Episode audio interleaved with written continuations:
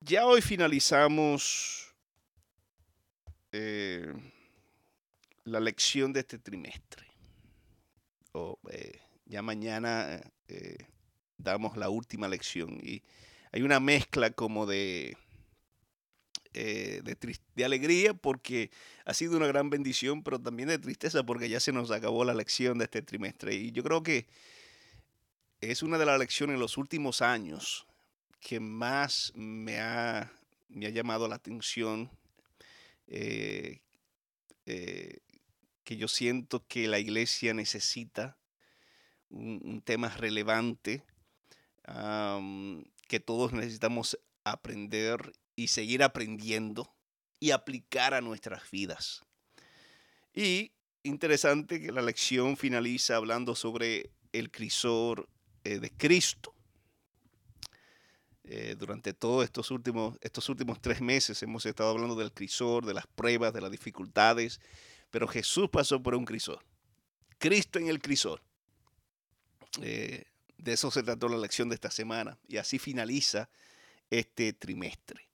Y yo espero que los maestros las, mañana puedan presentar un buen resumen eh, de, de, la lección de este trimestre y puedan hacer énfasis con, con, la iglesia, los estudiantes, con los miembros y visitas también que, que están presentes, eh, en cómo eh, Dios nos ha hablado este trimestre. Sin duda, hemos aprendido mucho. Hemos aprendido que Dios nos habla a través de, de, las pruebas. Hemos aprendido que los momentos difíciles es cuando más nos acercamos a Dios. ¿Está bien?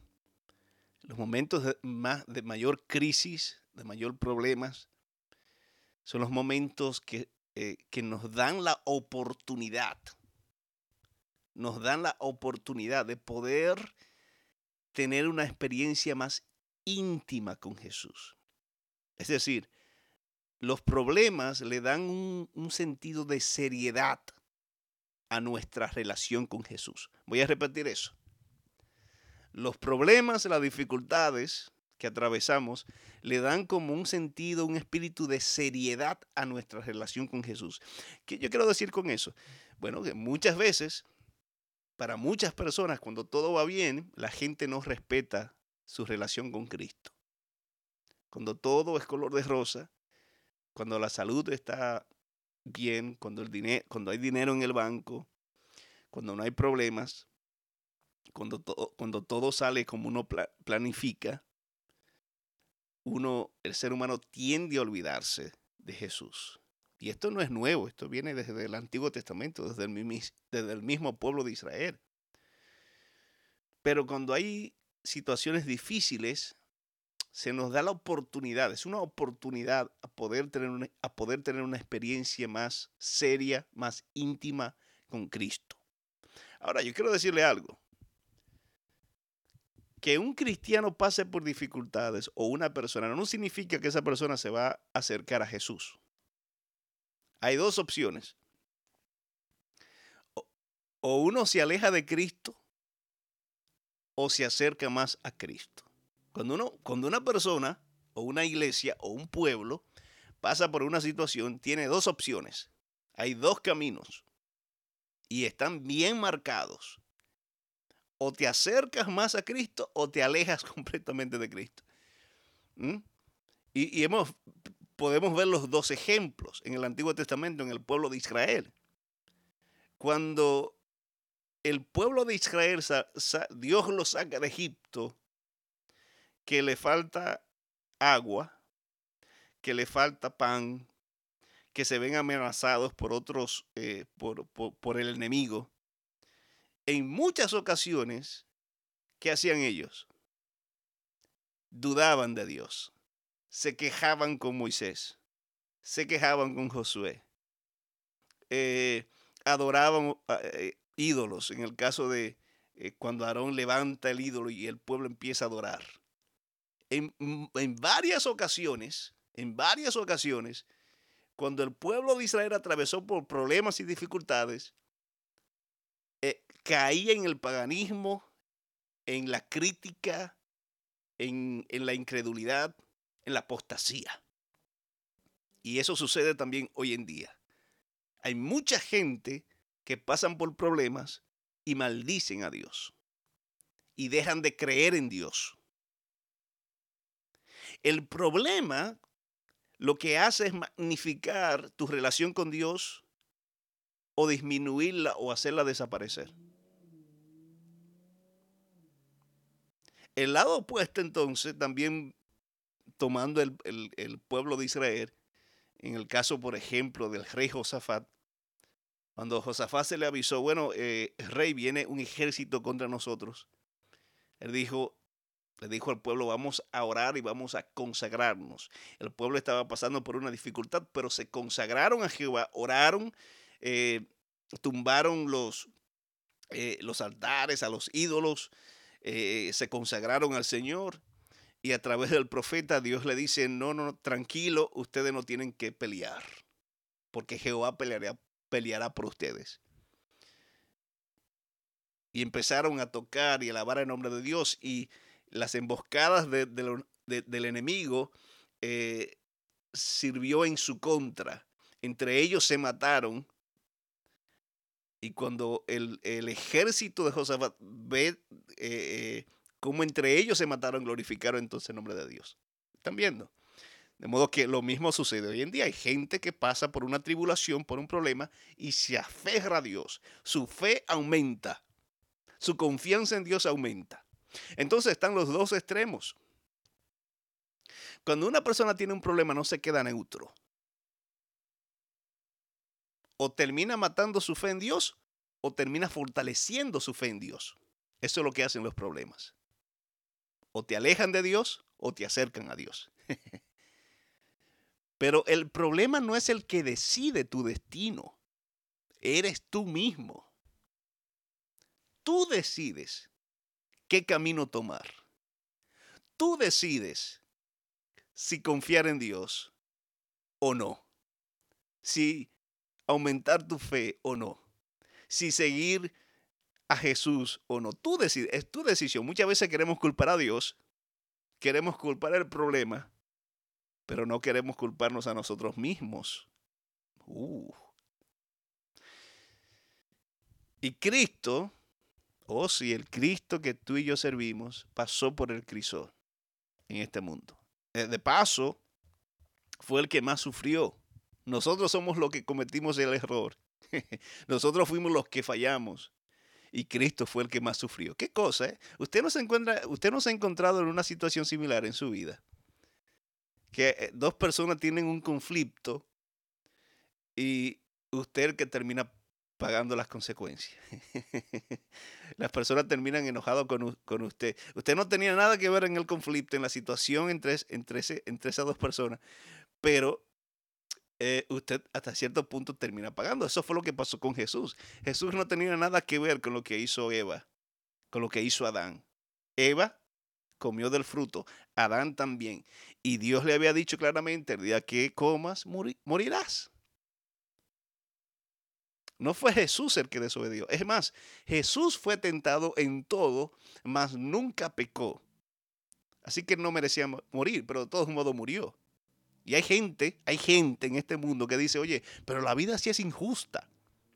Ve y dice a Jesús.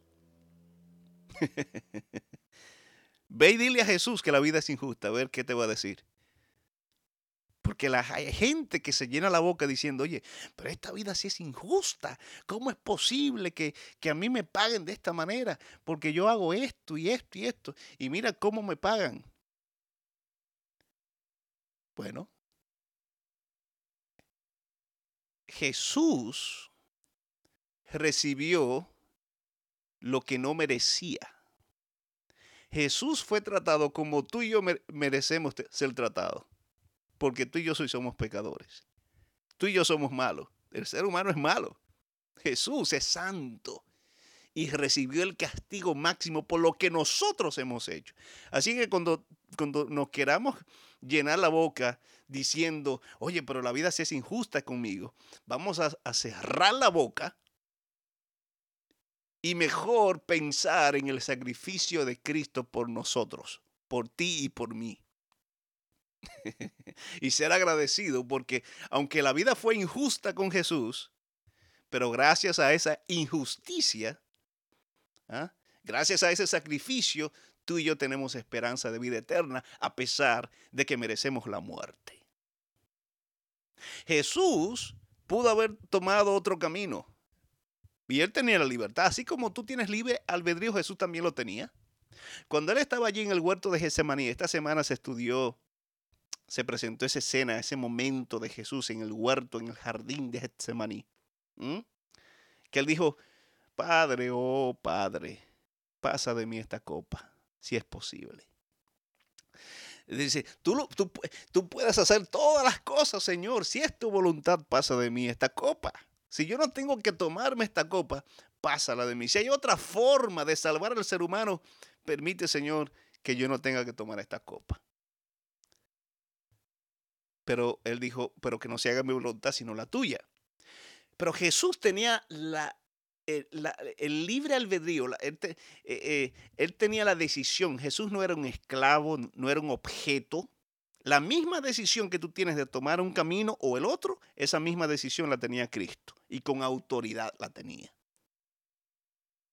Él tenía dos caminos por delante. ¿Tenía problemas, sí o no? Claro que sí, porque lo, lo, lo, lo habían traicionado, lo habían vendido, él sabía que lo estaban buscando para matarlo. Dígame usted si es un problema, sí o no. Eso es un crisor. Él tenía un problema en su vida. Lo quería matar. Y no solo eso, sino que el pecado de la humanidad iba a caer sobre él. Él estaba sintiendo la separación entre él y su padre. ¿Usted sabe lo que es eso? No, ni yo tampoco. Nadie puede entender eso porque la, unidad entre Jesús y su Padre era una unidad perfecta e íntima como es, era, es inigualable. La intimidad que tenía Jesús con el Padre, usted y yo nunca la vamos a poder tener en ese, en ese aspecto. Es una intimidad perfecta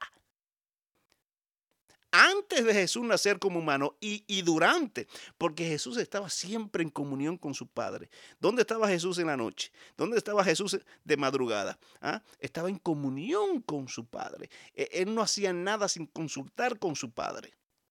Y ahora, por causa de nosotros, ahora Jesús está sufriendo una separación entre el Padre y su persona. Él no lo merecía, él no merecía sentir esa separación, sufrir esa separación, pero él estaba dispuesto a hacerlo, porque le nació hacerlo. Salió de su voluntad, estaba dispuesto a hacerlo. Pero él pudo haber tomado otro camino. Él pudo haber dicho, bueno, yo eh, no, esto no, este, yo voy a tomar este camino, yo voy a dejar esto. Pero Jesús, cuando él dice, voy a hacer algo, lo hace. Jesús sí es fiel. Y hoy en día el hombre, el ser humano se dice, oye, pero ¿por qué Dios permite tanta maldad? ¿Será que Dios no nos ama? ¿Será que Dios no nos escucha? Dios es malo, Dios... ¿Cómo? Solamente hay que sentarse y analizar un poquito lo que Jesús hizo por nosotros y uno rápido tendría que cerrarse la boca. Porque lo que Cristo hizo por nosotros es, eh, no cabe en nuestra mente finita. Podemos juntar todos los cerebros, todas las mentes del mundo, de todos los seres humanos, y no, no cabe el sacrificio de Jesús. Cuando estaba en la cruz, que fue el momento de, de mayor prueba de Cristo aquí en esta tierra,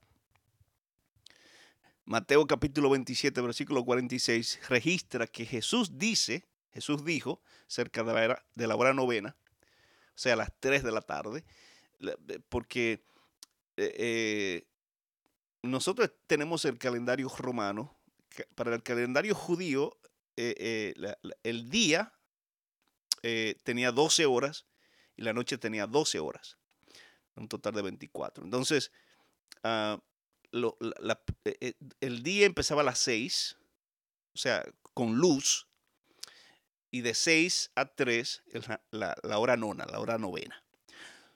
como a las 3 de la tarde, Jesús, Jesús fue crucificado como a las 9 de la mañana, más o menos, y duró entonces hasta las 3 de la tarde y a las 3 murió. Pero más o menos como a esa hora, para el sacrificio de la tarde, cuando también el sumo sacerdote o el sacerdote iba a sacrificar un cordero, para esa hora Jesús dijo, Elí, Elí, que significa Dios mío, Dios mío.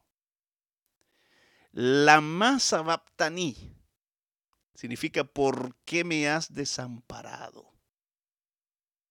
Mm, son palabras desgarradoras. Yo me imagino que esa pregunta, porque Jesús lo, lo, dijo en forma de pregunta, no fue una declaración, fue, fue una pregunta que Jesús le hizo al Padre directamente. La pregunta que Jesús le hizo al Padre fue, ¿por qué me has desamparado? Eh, los hombres o mujeres que, son padres o madres que tienen hijos, o, si tienes un sobrino o un, niño que, criaste, que lo consideraste como tu hijo o como tu hija, hay, hay preguntas o declaraciones como que lastiman al padre. Y yo me imagino que esta pregunta tocó el corazón del Padre. Qué pregunta más desgarradora, más, más fuerte. ¿Por qué me has desamparado? Fue la humanidad de Jesús que gritó, que hizo esa pregunta. Su humanidad dijo, Padre, ¿por qué me has desamparado? La sierva del Señor dice que en medio de la oscuridad, porque hubo, hubo un eclipse solar ese día, luego hubo un terremoto más, más o menos para esa hora. En medio de la oscuridad, eh, allí estaba el Padre. El Padre estaba presente. Los ángeles estaban allí. Pero Él no se manifestó, porque si el Padre se hubiera manifestado, su, su, su, gloria hubiera destruido instantáneamente a todos los presentes. El Padre estaba allí, pero estaba oculto y, el, y los pecados que, que, que Jesús estaba cargando, los tuyos y los míos,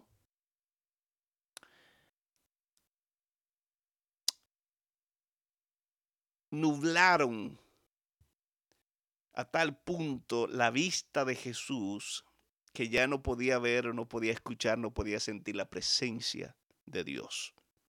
¿Saben que eh, los 144 mil van a sentir eso. Los que, el pueblo de Dios que quede en el tiempo del fin, eh, cuando ya Cristo deje de interceder, lo vamos a sentir sin intercesor. Vamos a estar sellados para salvación, pero no vamos a sentir la presencia de un intercesor. Van a ser momentos difíciles, pero saben que Jesús pasó por ese momento. Él sabe, él sabe lo que es sentirse solo. Y el Padre permitió que él se sintiera solo. ¿Saben por qué? Para que Jesús sepa lo que se siente sentirse solo.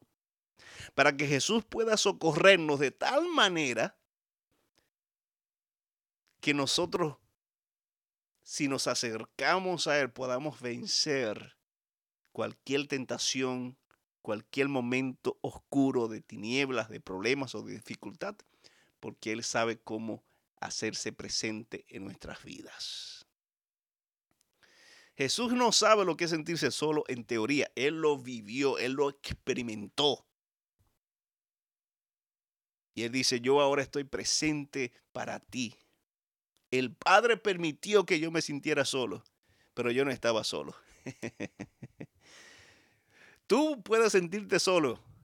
No sé si hay personas que me escuchan esta noche eh, que se sienten solo o sola. pero yo quiero decirte que tú no estás solo. Quiero decirte que tú no estás sola. Quiero decirte que Cristo Jesús está allí a tu lado. Es posible, hay días que tú lo puedes sentir. Tú puedes sentir su, su presencia en tu vida. Hay sábados que tú dices, gloria a Dios, siento a Jesús caminando conmigo, caminando a mi lado.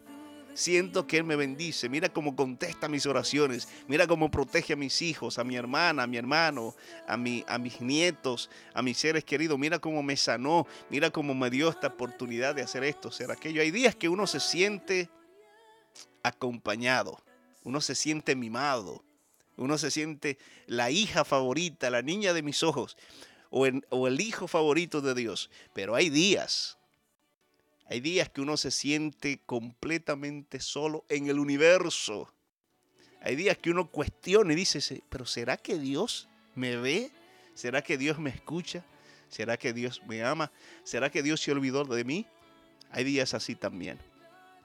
Quiero decirte que aún en esos días en el que tú te sientes solo o sola, ahí está Jesús. Aunque tú no lo puedas sentir, aunque el problema eh, nuble tu vista, tus ojos eh, eh, espirituales, pero Jesús está allí. Solo tienes que tener fe, fe, fe. Jesús tenía fe. Aunque, aunque él dijo, aunque él dijo, Padre, ¿por qué me has desamparado? Pero ustedes saben qué dijo al final. Al final, antes, antes de entregar, ¿qué me dice? Antes de entregar su vida. O sea, antes, antes de, dar el último suspiro, antes de morir. ¿Qué dijo Jesús? Oh, en tus manos, ¿qué cosa? Encomiendo mi espíritu. pero, ¿por qué? ¿Por qué? Porque él sabía que Dios realmente no lo había abandonado. Porque él sabía que Dios estaba presente, aunque no lo podía sentir, pero él sabía que Dios estaba ahí. Y por eso encomendó su espíritu en las manos de su Padre. Haz tú lo mismo. Tienes que tener fe tienes que tener fe. Y aunque no puedas sentir la bendición de Dios o su presencia, aunque el enemigo trate de engañarte diciéndote, no, no, ya Dios no te escucha, tú por fe dices, yo, yo sé que Dios está aquí. Yo sé que su mano está obrando, yo sé que Él me escucha, yo sé que Él me ama y yo sé que Él tiene planes maravillosos para mí. La